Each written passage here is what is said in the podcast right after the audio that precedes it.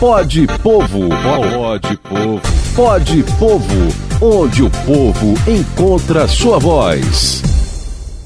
Começa agora mais um Pode Povo, podcast do Petro NF, onde você encontra a sua voz. Hoje com a gente, o coordenador do Petro NF, Teseu Bezerra. Teseu, Vou te propor um assunto, aliás, é demanda diária, a todo instante, aqui em nossos canais de comunicação da Folha FM e do Pod Povo também, esse podcast que já está estourado aí.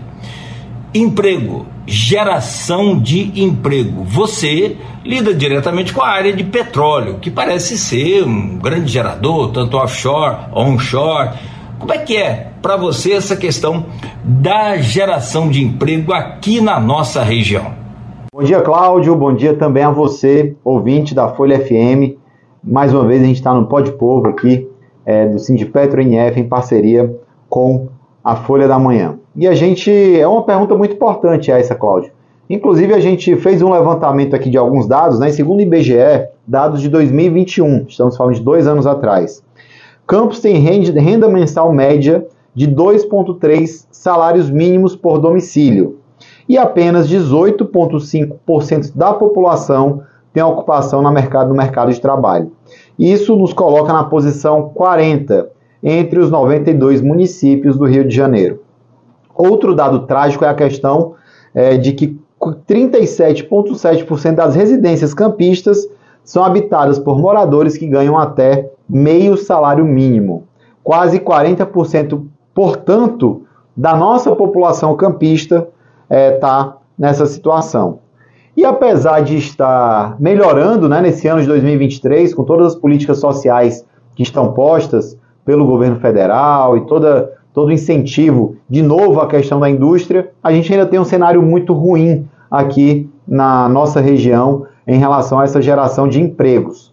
E a, até a própria o Porto do Açu, né, que era uma grande promessa e de fato trouxe sim desenvolvimento, gera bastante emprego, mas a gente ainda não vê, ainda vê o resultado muito tímido diante da grande massa de trabalhadores e trabalhadoras aqui da região. E naturalmente, com todo o desmonte que nós tivemos da indústria do petróleo aqui na região, agora com a retomada desses investimentos, que a gente passa de fato a ver essas mudanças, né? Então, é, essas mudanças elas demoram um pouco.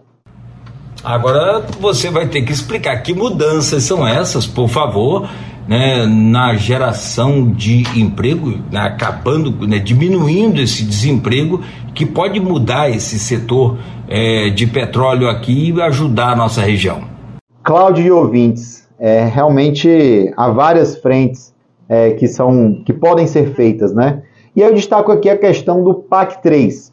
O PAC 3 é o plano de aceleração do crescimento do governo federal.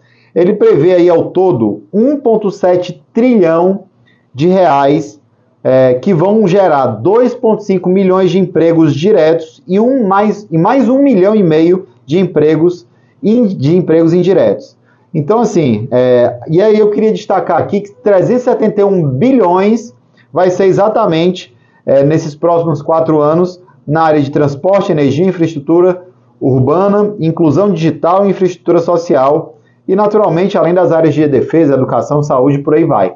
Mas o, o petróleo, e aí eu coloco isso principalmente a cargo da Petrobras, vai representar em torno de 333 bilhões de reais investidos nos próximos três anos.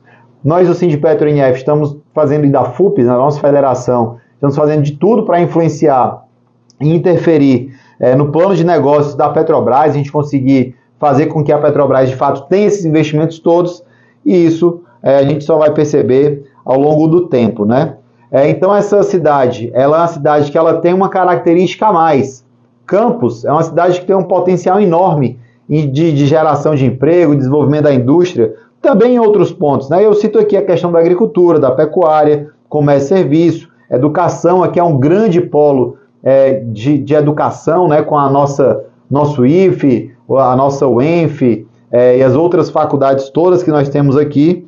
É, e além, naturalmente, dessa questão da saúde, enfim, toda essa questão da nossa característica regional de possibilidade de geração de emprego. Mas isso requer também um, um passo do poder público de incentivar, de estar buscando esses parceiros públicos e privados para estarem aqui na nossa região. Bacana, Teseu, muito bom. Nos resta, é claro, acreditar e confiar em você e na força do Sindipetro INF e torcer para que esses investimentos se transformem em empregos, em desenvolvimento aqui para a nossa cidade e para a região. Até a próxima e obrigado por hoje.